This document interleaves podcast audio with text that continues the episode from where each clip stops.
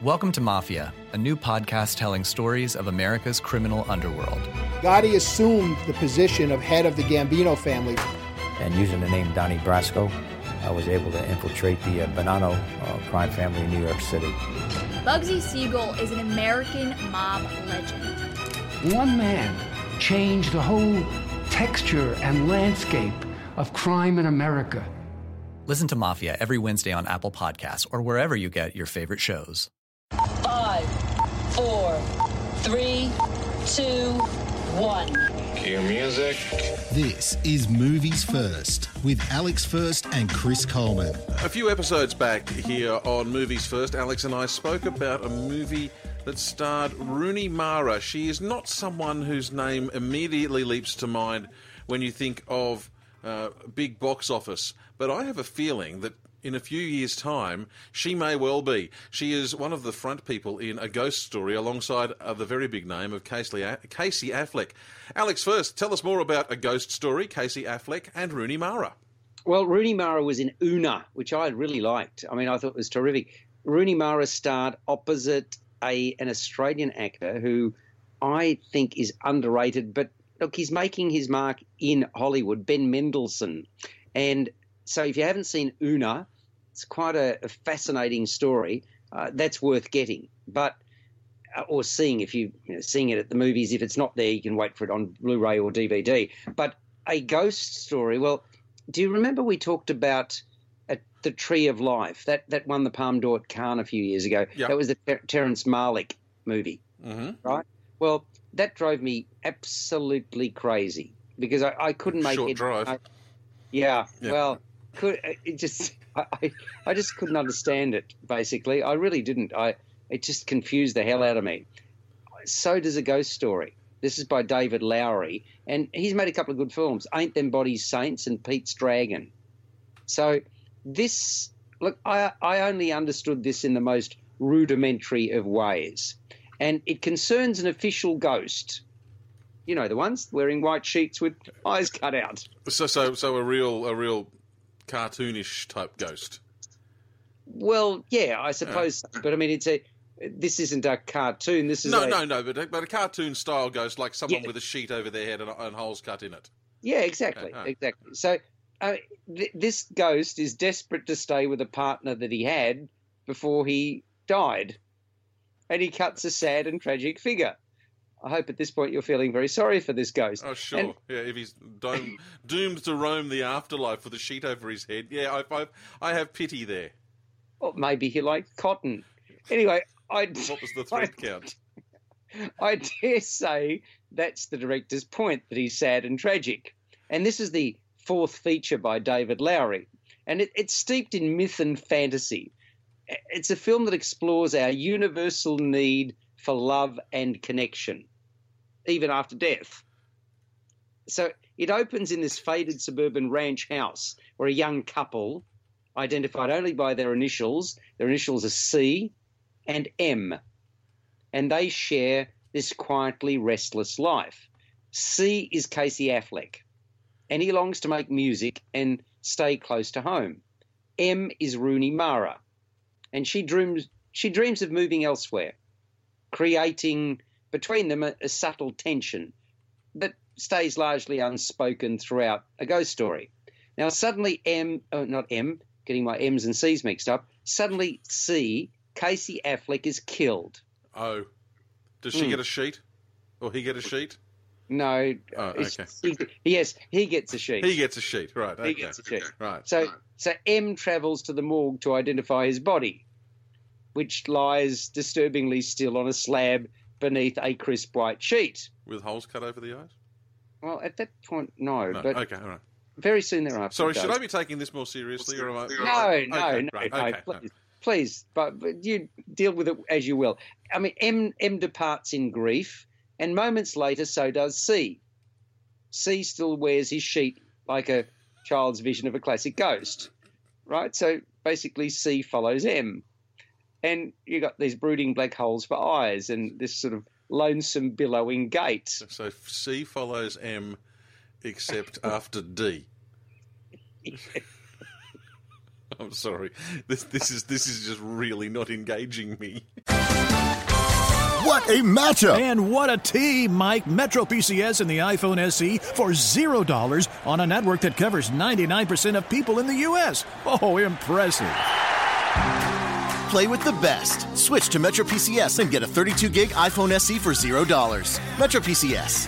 Coverage not available in some areas, plus sales tax and $10 activation fee. Claim based on talk and text. Not valid for active numbers currently on a T Mobile network or active on Metro PCS in the past 90 days. See store for details and terms and conditions. You're listening to Movies First with Alex First and Chris Coleman. For more, like us on Facebook and follow us on Twitter. Well, days, weeks, and even years pass, and C haunts the house where he lived and he loved and made music alongside his partner and muse, and he's seemingly stuck. And he is. He's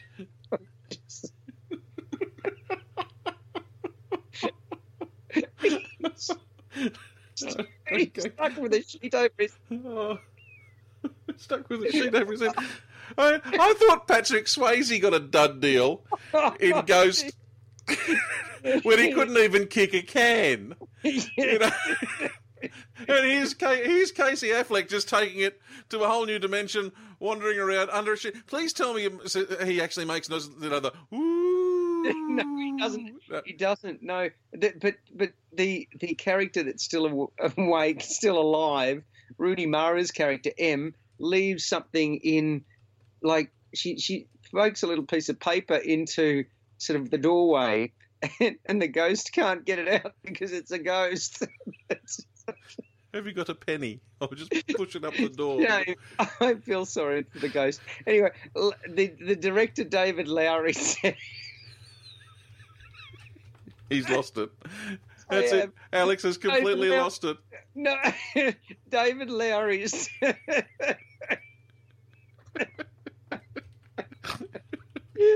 Uh. oh, I'm in pain. David Lowery says that he's frequently terrified. What of the guy under the sheet? no, by how quickly the years fly by, and Oh. and this movie is a very explicit attempt to deal with the passing of time. Uh, it, I mean, it's it Time does- flies when you're under a sheet. Exactly, it does, and it, it, I mean, it's going to move forward whether he likes it or not, and eventually everything that David Lowery says he's worked towards or achieved will become meaningless. I mean, that's what he sees, and he conceived of this in December of 2015. He, he- this follows an argument that he had with his wife over whether the couple should move to Los Angeles because there were filmmaking jobs, commercial filmmaking jobs like Pete's Dragon that beckoned there. So the question was whether they should move or stay in Texas. Mm-hmm. And he said it was one of the biggest disagreements that he and his wife had had. Oh yeah, because it- so many good things come out of an argument with your spouse. Exactly, and and it felt like a scene from a movie. It was so dramatic. Now, I've got a my number one movie rule is pretty simple and straightforward. You should be able to enter a cinema and quote unquote get the film without reading or hearing anything about it beforehand, notwithstanding that we're doing this podcast. By that measure, a ghost story fails because it's far too obscure and esoteric. The story isn't linear. And so, given the obtuse nature of the material presented, it's downright confusing. I mean, large tracts come without dialogue or with just a musical bed. And the camera's often left lingering on a scene for no appreciable reason. I mean, it's up to us to interpret what's going down. Frequently, that's far from easy to decipher. So, bewilderment is a constant bedfellow. And I was sitting there watching this thing and Hang thinking, on, hang on, hang on. How can bewilderment be a bedfellow when someone's stolen the sheet? Good point. But the words artistic and claptrap sprung to my mind. Oh, jeez. This has been a great week for movies, folks. It's been, yeah. So it's got a, it's it's got really low audience appeal. So I think I think David Lowery made it for himself. But look, it's it's um it's hard work. It really is. Uh, I, I can't recommend this to anybody. Really, I don't know why we spent so much time talking about it. I'm I'm amazed. I'm looking at its Metascore on IMDb, and it comes in at seven point eight out of ten. I'm amazed here. What did you score it at? Oh, two ish, two, two and a half. One point two. I, I, look, I, have actually dug into the into the breakdown here uh, of the of the sixteen hundred IMDb users who have scored this movie. Only yes. nineteen gave it a two. The good news is, Alex, you've actually been more generous than ninety four people who could only muster it a one. There you go. See, it's going to divide audiences but I gave one mark for each of the holes in the sheet.